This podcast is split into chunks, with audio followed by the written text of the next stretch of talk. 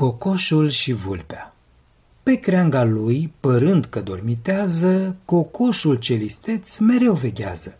Frăție, zise vulpea pițigăindu-și glasul, sunt fericită că a venit și ceasul cel jinduit de la o vreme încoace să fie pace între dobitoace.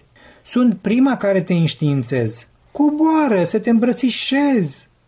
Nu zăbovi când glasul meu te cheamă, să ai sprăvit, să știi cu vechea teamă.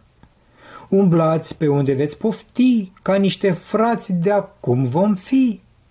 Dar hai că, uite, mă grăbesc, ă, să-ți dau sărutul meu frățesc.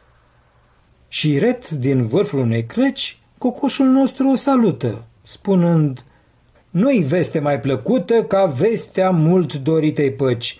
Sunt fericit și îmi pare bine că întâi o aflu de la tine.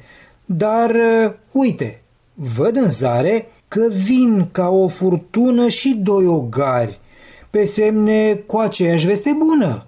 Vor fi aici îndată. Hai, uh, lasă toate baltă că până una alta am să cobor și eu. Nu-mi bucura cu toții din suflet la oaltă. E prea târziu, n-am vreme zău, ă, pe cuvântul meu!" Și a pornit cu mătra mânată ca de streche.